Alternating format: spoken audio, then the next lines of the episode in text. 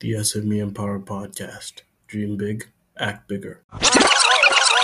Three, two, one, and we're live. Hello, everyone, and welcome to the SME Empower podcast.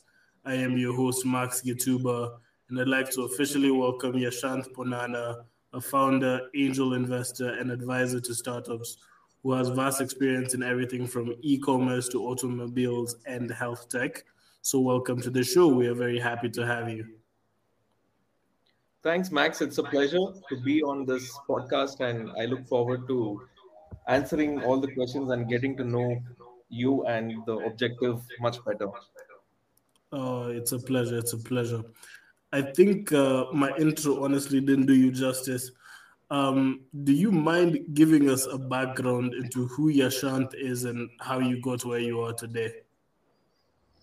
Sure, Max. Uh, so uh, I started my career back in Bangalore, uh, in India, uh, about 15 years ago, and I was in the semiconductor industry, managing marketing and operations for uh, you know for clients across the world, especially Japan, US, and China. Uh, so I had this stint of you know to start my own venture to understand more about business. So that's when I uh, moved to Spain for my MBA back in 2011. Uh, I spent a good couple of years, uh, enjoyed my stint, learned a lot, networked with a lot of people, gathered more insights, and enhanced uh, my abilities. And after which, I worked in the pharmaceutical and automotive sectors for the next three years. Uh, and during this stint, I was the chief of staff uh, to the founders of these organizations, and uh, I had some amazing time. Uh, I learned a lot about business strategy, about planning, uh, how to scale a business, how to uh, launch a business in a new market, how to manage the finances, how to manage the budget of a company uh, about cash flows, all of these things. So the, the core uh, business uh, concepts was something I was able to you know make it much stronger during my time here. After which the entrepreneurship bug caught me. I spent about two and a half years in launching a new business line for PayPal for the Asian market. Uh, and during the same time, I was also working on a nutrition B2C startup. Uh, so we were able to raise about three rounds of funding, uh, reach revenues of about one million dollars per uh, per annum. Uh, so we made significant progress uh, until COVID hit the business, and uh, you know we had to uh, change the market dynamics, the, the market model. Uh, after which I moved to Tanzania, uh, uh, you know, uh, to as a consultant. I was building a strategy for the government of Tanzania to incorporate sustainability ideas, you know, for their 2,000 hospitals uh, that was an amazing uh, exposure to East Africa, and we were able to uh, improve on the profitability points. Uh, we came up with some special ideas, fresh ideas, how the patients uh, across the Tanzanian market could capitalize, uh, you know, on the services from hospitals, from even from remote locations. So after the success of this, I moved to Antler in Nairobi. I had a couple of ideas around health tech and education. Um, so I spent a good few months in Nairobi building on these ideas. Um, again, met a lot of people there. Crazy bunch of uh, you know guys from Nairobi who are very enterprising, uh, very entrepreneurial. So it really opened my eyes uh, and understanding about East Africa after that. So now I'm back in India and I'm building my idea around AI and you know productivity tools. Uh, which which is still in the ideation phase in the research phase and i hope uh, you know this uh, the product will be ready in the next six months so uh, all in all you know i'm very passionate about entrepreneurship i love engaging with um, enterprising people sharing my ideas my experience and also my mistakes what i've made in my previous startup stint uh, in addition to this, also am a mentor at a venture fund based out of South Africa. So I get to meet a lot of startups there as well uh, I'm happy to uh, engage and have conversations with startups, whoever wants to, you know, share some kind of uh, insights or needs help in any kind of advice. So that's a bit about me, Max, and uh, yeah, up to you for the next round of questions. Yeah, thank you so much. That's a that's a very fascinating story. Um, needless to say, I think you're the kind of person that companies would probably uh, scramble for. So, what led you into founding your own company? So uh, for me, entrepreneurship is limitlessness. You know, so you can create anything out of it. So uh, if I have to compare this uh, with a job, there's, there's always limitations, right? So uh, you have limitations on the product, you have limitations on the market, on the brand, uh, on the workforce.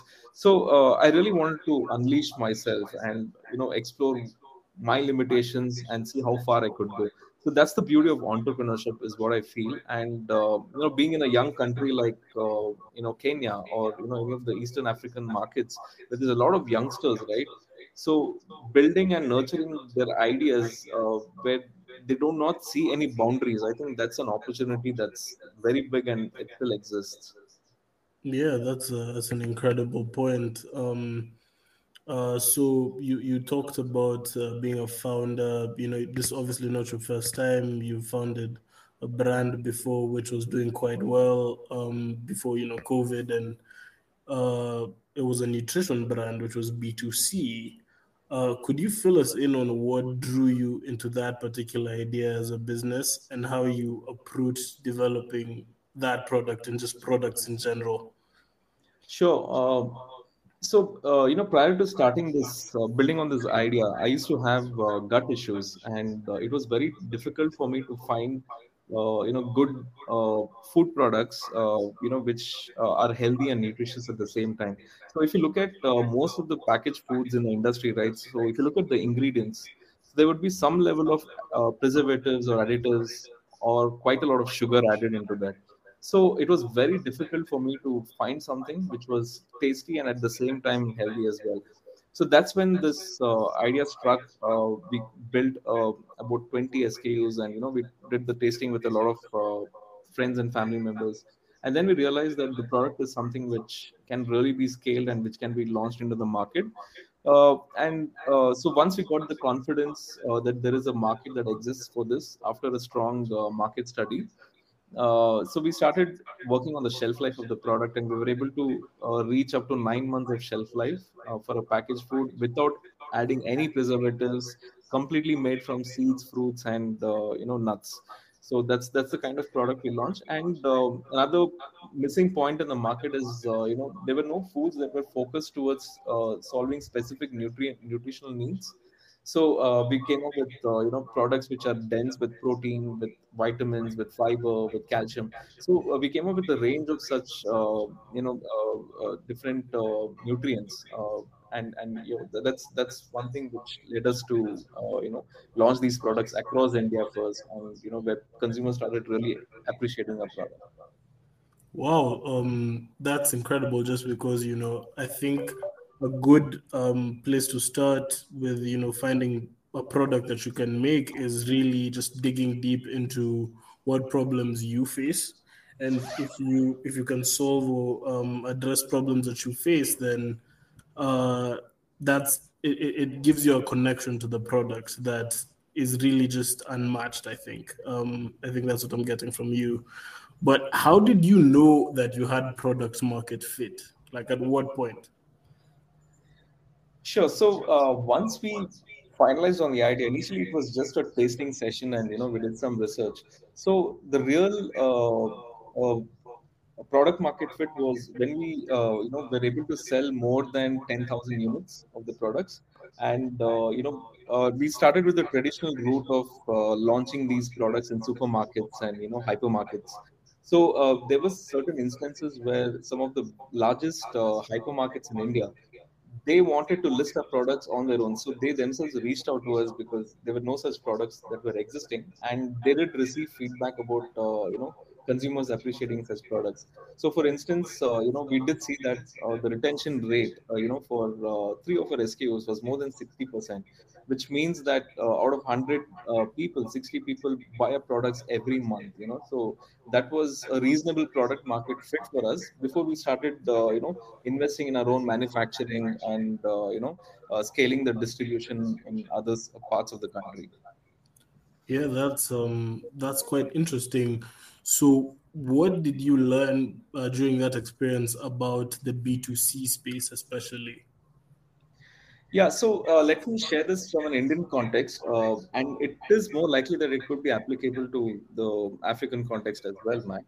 So um, uh, when it when you call, uh, call it as a D2C, right? So uh, a D2C brand is uh, ideally uh, something where you list the products on your own website, and uh, you know, use customers come to your website and buy them. So you have a particular you know marketing a channel, right? So they call it as a pirate funnel. so you know, if you look at that. Um, uh, brands usually do focus quite a lot on acquisition uh, and retention, uh, you know, throughout the marketing funnel. But uh, you know, a D2C brand uh, will not be able to scale significantly, uh, you know, unless you have multiple points of presence. So, for example, uh, you know, we did not go the D2C route or you know start uh, selling from a website right from day one. So, what we did was we built a offline distribution. So, when consumers visit multiple supermarkets or you know uh, general stores, they get to see our product. So, the visibility was really important. After which, we started listing our products on Amazon and you know various other online uh, e-commerce platforms. And then we started uh, acquiring customers by you know using certain strategies uh, you know like ads and you know keywords planning and stuff like that. So once we gained a significant customer base then we went uh, you know uh, onto our website because you know we started offering more discounts and you know more exciting stuff like we used to give out uh, nutrition manuals so that consumers are more aware of what kind of nutrition to look at how to you know maximize uh, health factors for their kids stuff like that. So that was something we promoted extensively on our website which made the consumers shift from amazon or you know offline channels to our website. So i think that worked really well because uh, you know uh, have uh, being a b2c brand which has just about 15 skus 10 to 15 skus uh, it is not wise for you to start just selling only from your website. So i think omni channel is something which is critical for the success of any B2C brand. And in the initial years, it is very important to catch the eyeballs, you know, and uh, you know, talk more about brand awareness. Oh wow! Um, so what I'm getting from what you're saying is that it's important to at least have um, a distribution strategy in place um, that allows you to, um, you know, turn potential customers into actual customers. So like a sort of sales funnel of some kind. Um, is that what you're saying? Absolutely. So, for example, uh, in the in, in the in the first phase, right, you would not know who your customers are specifically. You would not have enough of data, you know, when you're selling in offline uh, channels. So, uh, and you know, once you uh, acquire a significant set of customers who are actually spreading the word of mouth about your brand, about the product, the taste, and things like that, and then you go, uh, you uh, you know, you make your uh, target audience much more clearer. You know, in our case, uh, the consumers were very interested in nutrition products were mainly people who, you know, who are very active online. You know, so who, who buy from Amazon, who who interact on channels like Netflix and stuff like that. So they're very uh, tech savvy uh, people. So it made a lot of sense for us to have a distribution uh, or, or, have a visibility on Amazon and various other channels. And then the next uh, point is to engage with them. So the third point for us to engage very specifically with them uh, through email marketing and you know various other models for which we needed the data, and we encourage these consumers who are already part of our uh, you know customer base, but not directly with our brand. So we encourage them to come onto our platform. So we did this by you know uh, putting in inserts inside our products. You know, for example, the flat uh, you know my brand name is flat tummy so the flat tummy's uh, logo would be very prominent on the packaging uh, we would highlight about uh, you know offering discounts if they uh, came onto our platform, stuff like this, right? So that really encouraged consumers to come onto our platform. And once they came to our platform, we, we would engage with them with a lot of content on nutrition and you know uh, various other concepts, explaining them more about our products, how healthy it is, how we use real fruits and we don't use any preservatives and stuffs like that. So the market we saw was shifting towards healthier alternatives, and that really worked for us. Oh, uh, I love that uh, story just because there's this idea. I'm also an avid reader of uh, a lot of business um, materials, and there's a classic book on branding that I read uh, at some point that said that um, if you want to establish a really strong brand, uh, your brand should um, represent one word within the consumer's mind. So, uh, the way it seems from what you're telling me is you guys decided to go uh, with health. So, could you just give us a little bit more detail on how you approached naming the brand and also just branding? Sure. So, uh, you know, if you have to create a brand, uh, my belief is that the name is very, very important. So, uh, first of all, we try to understand what are the dynamics for which consumers are looking for a healthier alternative. So, uh, and the answer to that question was they need a flat stomach or they need to look healthy, they need to look fit. So that was the primary hypothesis why uh, consumers are interested to go for healthier alternatives. So that's when we came up with the branding of flat tummies. It sounded very cool. It sounded very fascinating. It sounded like resonating with weight loss and uh, you know a flat stomach. So that was the first uh, genesis, you know, to think about health following which uh, you know uh, we had to create some kind of a brand identity where consumers connect with uh, activity with fitness uh, with a specific uh, active lifestyle you know? So so we spent a lot of time ideating what kind of keywords have to go onto the packaging uh, what should be removed so we did a lot of study to understand you know what is more relevant for the consumers. So what came out from the survey was consumers were more you know happy if uh, we mentioned that it's all natural uh, and it has no sugar. You know, these were the two keywords which are very important for the consumers. So that really came out in our packaging. So we would call them as all natural, uh, no guilt, um, and you know, sweetened only with fruits. Um, you know, instead of and and saying that it doesn't have sugar. So these are some of the factors which we introduced where consumers, uh, you know, were able to quickly identify that this product is specifically made for them. You know, so so that is another reason why the retention rate also increased uh, gradually later on because the taste was definitely there uh, in spite of having uh, using only healthy ingredients. Because there's a common notion that you know what is healthy is not tasty. So we were onto a mission to break that barrier with the consumer. Okay that's um that's that's really insightful.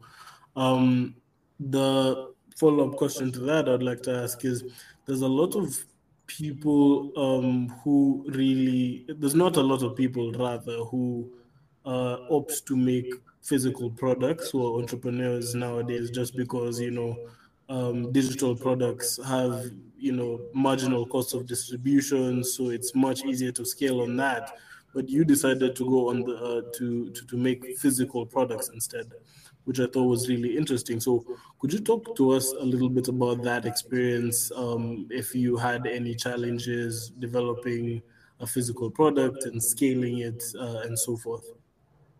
Sure. So, you know, for us, the benchmark was uh, looking at certain big brands in India, FMCG brands. You know, so I would like to name Britannia as one of them. So uh, you know, Britannia and you know some of most of these brands they have presence in more than 500,000 outlets uh, across the country, and you know so the infrastructure was already there over here, where there was there was a network of uh, large number of distributors spread across the country, and there were already existing brands which started you know uh, entering the health food space. So it was kind of a uh, validation for uh, for the idea, and you know what we felt is you know the scaling would be much easier if we tap into these distributors. And at the same time uh, we also realized that uh, in the health food space uh, you know the, the expenditure on performance marketing or you know the amount of money other brands are spending was huge and uh, because of which the customer acquisition cost we felt would be much higher if we uh, go aggressively in the online space. But whereas in the offline uh, you know it was much more reasonable for us. Uh, we understood that uh, you know the, the retention or sorry not retention the first buy you know the first buy from consumer might take a longer time you know in the offline space but we also believe that you know over a period of few months consumers will once you once consumers start looking at the product more and more right? So at some point they might make the purchase based on the attractiveness of the packaging and you know the, the kind of value add uh, that we had in the packaging. So that is why we chose the distribution route and uh, you know we all, always knew that the health foods uh, market is about uh, you know 3 billion dollars in market size. So uh, it was quite exciting for us to enter the space in the beginning amazing amazing so um, you've developed this product you found product market fit uh, and just so the audience knows, Flat Tummies did scale nationally and reach more than 500 touch points and e-commerce channels, which is really impressive. Uh, so, given your expertise in uh, doing go-to-market strategies with companies like PayPal and Mylan, and you know, of course, yours, how do you think about approaching uh, scalable distribution strategies in early stages of, of forming companies? Okay, so uh, one of the mistakes that we made, I would say, uh, you know, I want to talk about the mistakes that I've made, uh, you know, in reference to your question. Um, is that we entered big brand retail outlets in the beginning. Okay, so our assumption was that once you enter the big brand retail outlets, the smaller uh, retail outlets would take notice of this, and you know, uh, it would create a pull effect. Okay, so but we did not realize that uh, the big brand retail outlets would absorb a lot of cash because here in India there's a lot of listing fees and you know marketing fees that you have to spend on every month. Okay, so uh, and as we started expanding across the big brand retail outlets, we realized that uh, you know uh, the consume the the smaller brand outlets still hesitant to onboard uh, you know a healthy product because you know they were used to uh, you know selling products like uh, Maggi and you know very very mass products, right? so it, it, there was a little bit of hesitance uh, hesitance from uh, you know uh, from these consumers because of which our scale to expand the distribution also faced quite a lot of hurdles okay so for new brands or new uh, companies who are looking at uh, distribution right or expanding their product in a much shorter span of time i would suggest that you do a validate all your uh, ch- different channels that's available for you and see which is the low hanging fruit or you know uh, do some testing and try to validate uh, where the offtake is much higher. Okay and validate your offtakes validate your customer acquisition cost and understand your target audience very well.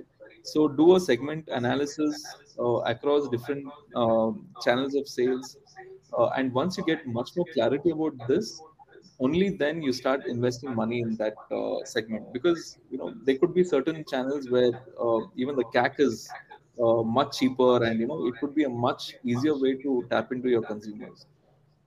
Yeah, um, that's that's incredible. Um, I think I've been thinking about this also a lot recently, just because uh, my at least my hypothesis upon reflection is that um, you should aim to kind of form a distribution strategy that organically reduces, um, you know, your customer acquisition cost over time, uh, which is a really hard thing to do. But if you can do that, it's it, it makes you a lot more valuable.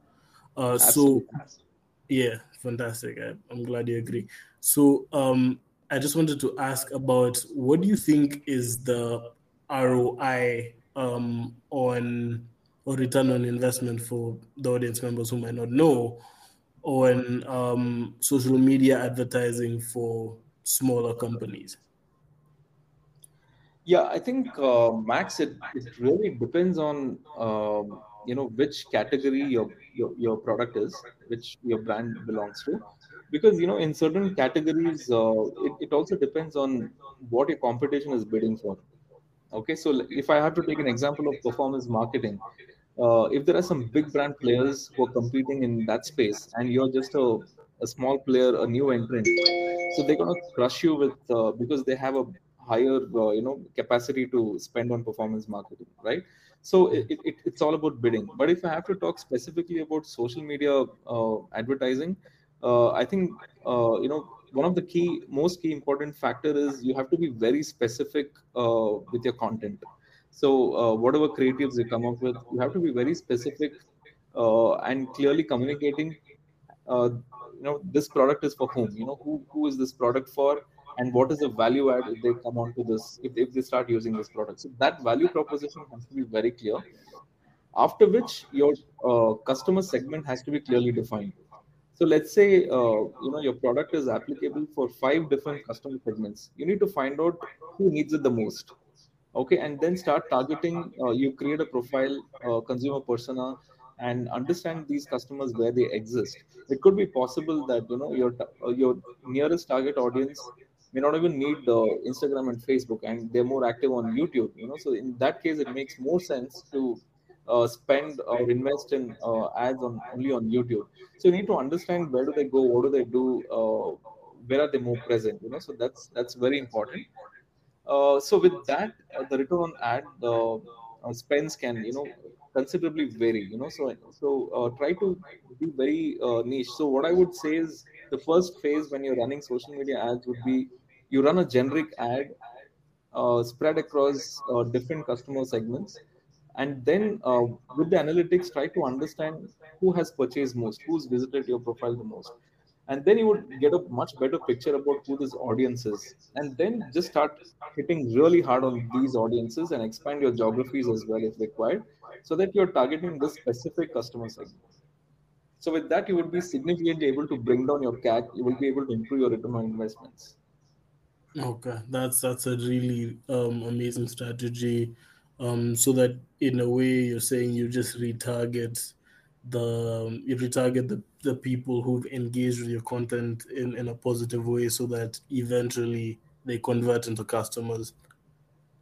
absolutely. So and the the content should be targeted. So like you know the first creative can be very generic and you know so that you just understand your target audience a little better. Um, so once you understand your target audience who uh, which is the low hanging fruit who are most likely to uh, buy the product immediately right? So then you uh, you know you edit the creators make it make the communication more clearer and specific to them only Wow, okay. That's that's a lot. Um that's that's really insightful. Um so just to follow up on that, let's say um I'm the CEO of let's say a security service company looking to increase market share in a competitive space. And I'm asking this because I know that uh, you are also, you know, an expert just on, on on this side of things, you know, with the sales and the marketing. So, what are some things I can think about to give me a chance in a competitive space if I if I really want to increase market share? yeah so uh, when you do the competitor analysis uh, it's really important to understand what are those features or offerings which consumers need and which the competitor is not doing a good job in offering that. Okay? So uh, I, i'm of the belief that uh, you should always target a space which has a very high very big market size. There would be existing players which is where your validation of your idea is also further uh, you know strengthened but at the same time try to understand what is uh, that which is not really effective you know? So um, let's say for example it could be the consumer experience overall uh, using the product or using an online product. Let's say let, let's say if it's a saas product for example uh, there could be certain variables which uh, consumers are not really happy about. Uh, there could be certain segments or customers which this uh, particular competitor is not really targeting. So they could be targeting uh, you know out of five potential segments they could be targeting just two or three so you would still have options uh, opportunities to target the other two segments you know? so yeah. it's there's a lot of variables. So mainly my point is uh, you need to find the differentiation. Uh, how can you be much better in terms of uh, solving the consumers problems? Uh, and for this when you understand the space try to understand the you know try to uh, really talk to the consumers and understand what kind of problems are not being solved by the by their existing service provider so that would give a lot of insights to look at Fantastic. Thank you so much for that. Um, I think that's a really um, really insightful answer.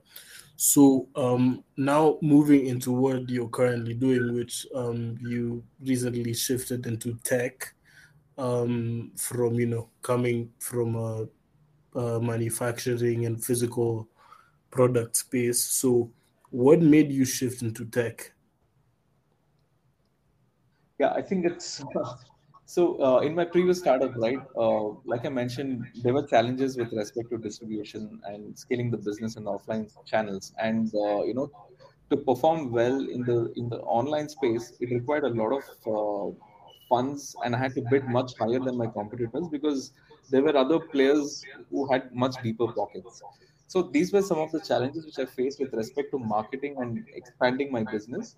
So um, so like i said entrepreneurship for me is about limitlessness. So i think technology is something which can take me beyond boundaries uh, and for a product uh, you know uh, for a fancy product which consumers can hold and feel there's always a limitation and the scale will always take much longer so that was my uh, motivation to you know solve a problem uh, which which is not just for one market but is across the globe where my access to those markets is much faster uh, with less boundaries. And uh, overall the value that i can offer to the consumers is also significant. So i've been looking at you know something which uh, checks the boxes in all these uh, parameters. And that's my motivation to move into the technology space now oh, that's incredible. Um, just because with uh, there's this entrepreneur who I, I really follow a lot. His name is Naval Ravikant. He's the CEO of AngelList. I don't know if you heard about him, but um, I also had the same kind of um, revelation when uh, I learned from him that technology and media sort of give you limitless leverage in the sense that the products that you create that have marginal costs of distribution, which means you don't really have to spend anything to replicate uh, each product, and that um, it, it really matters a lot in building your own leverage and uh, compounding that so that you can create a lot more value. Um, and I think that's a really powerful thing. Absolutely. So if i have to advise or give my suggestions uh, you know to any budding entrepreneurs uh, i think uh, choose a problem which you are really in love with. Uh, so usually it's it's a problem which you have personally faced or you you would see in your immediate network you know complaining very often. Uh, and then try to understand how deep this problem is you know whether it's a painkiller or is a vitamin pill. That's that's really crucial you know because if consumers want a product which is solving a painful thing. So they're willing to pay more than you know what the the product's real value could be right? So that is really important. And then uh, you know be really uh, you know very reasonable in understanding what is your market size. So if the market size is big, at least a billion dollars, then there's there's something to uh, you know uh, there, there's something meaningful for you to do that. Uh, but don't be bogged down with uh, the rising competition or you know uh, if there are many players in a particular space because you know can always try to come up with something which can be improvised and made much better than the existing service offering. So that's this this is these are the three steps which I would really suggest uh, people to look at you know before starting a venture. Uh, great, great. Um, thanks for that. Um, so, uh, just to follow up on that, um, do you think that the speed of the growth of the market is also something entrepreneurs should uh, consider as they choose ventures to go into? yeah the, the speed of growth is definitely important uh, and at the same time the market size is all important so like you know there are two factors right which helps your business grow one is you acquire market share from existing players and second is the industry itself is growing right? So you need to pick you know where exactly your idea can uh, you know uh, play a good play an important role. If both the factors are favoring your uh, you know your idea then definitely uh, you know you have something big to play there. Okay, that's um that's really insightful as well. So um we have a traditional last question on the podcast, which is um what world what kind of world do you hope to create through your entrepreneurial endeavors? so uh, as an entrepreneur like i said it's it's uh, you know you can create anything uh, out of uh, out of the opportunities that exist. So uh, so what you can actually create is converting problems into a solution you know? So that is something which entrepreneurs always have to think of. So always have your be observant you know be mindful of what people are talking about uh, and especially it's good if you have a lot of complaint boxes around you know so they keep complaining about certain things and uh, it's it's an entrepreneur's job uh, and passion to understand you know if this complaint can be converted into something meaningful you know and once uh, you know if, if the entrepreneur connects with this uh, meaningful idea then a whole new world can be created, uh, which can be ex- expanded across horizons. Uh, you will meet the right set of people during your journey. Uh, it just happens, you know. So I, I strongly believe that you don't need to pursue or you know uh, really uh, fall behind people if you have to scale your business. If your idea is good, if, if you're solving a big problem, things will just happen. the right set of people will come the right set of opportunities will come we just need to uh, you know walk I keep walking keep persisting and uh, you know just not stop yeah. And all the data the numbers which is validating uh, your problem that should also give you enough of proof uh, you know that the idea is working. Uh, but if in case you you assume uh, about a certain market size, assume about a certain uh, you know market opportunity, but if the numbers are not doing the talk, if you feel uh, if the infrastructure is not ready, or if you're if you're too early for this idea, then you really have to think through uh, you know whether to pursue it or not, because you would end up spending a lot of time and then figuring out that uh, it's a problem which either cannot be solved or it's a problem not worthy enough. So the, an entrepreneur has to take a call uh, at some point uh, after starting uh, starting an idea. But the whole thing is, if all the data variables are giving you the right direction, then you know you just need to keep moving. Wow. Um, thank you so much for those insights. Um, I'm sure that the audience will find them very valuable. Uh, and I wish you all the best as you also pursue your own entrepreneurial journey. Thanks, Max. Uh, it was lovely speaking with you, and I hope uh, you know the listeners can gather something from this. Uh, I'm also happy to share my email ID. Uh, you could just uh, bring it up with the people, and if any questions, I'm happy to answer.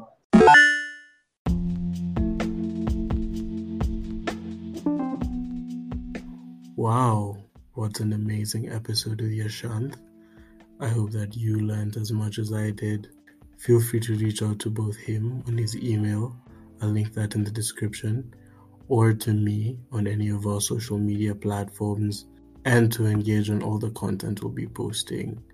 Now, also, we'd like to have a quick announcement uh, from this week.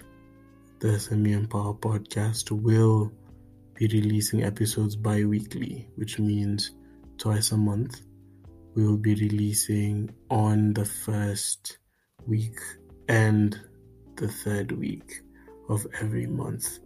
Thank you so much for your continued support. Um, but we think that this way will allow us to focus on delivering um, the best content possible on a much more consistent basis.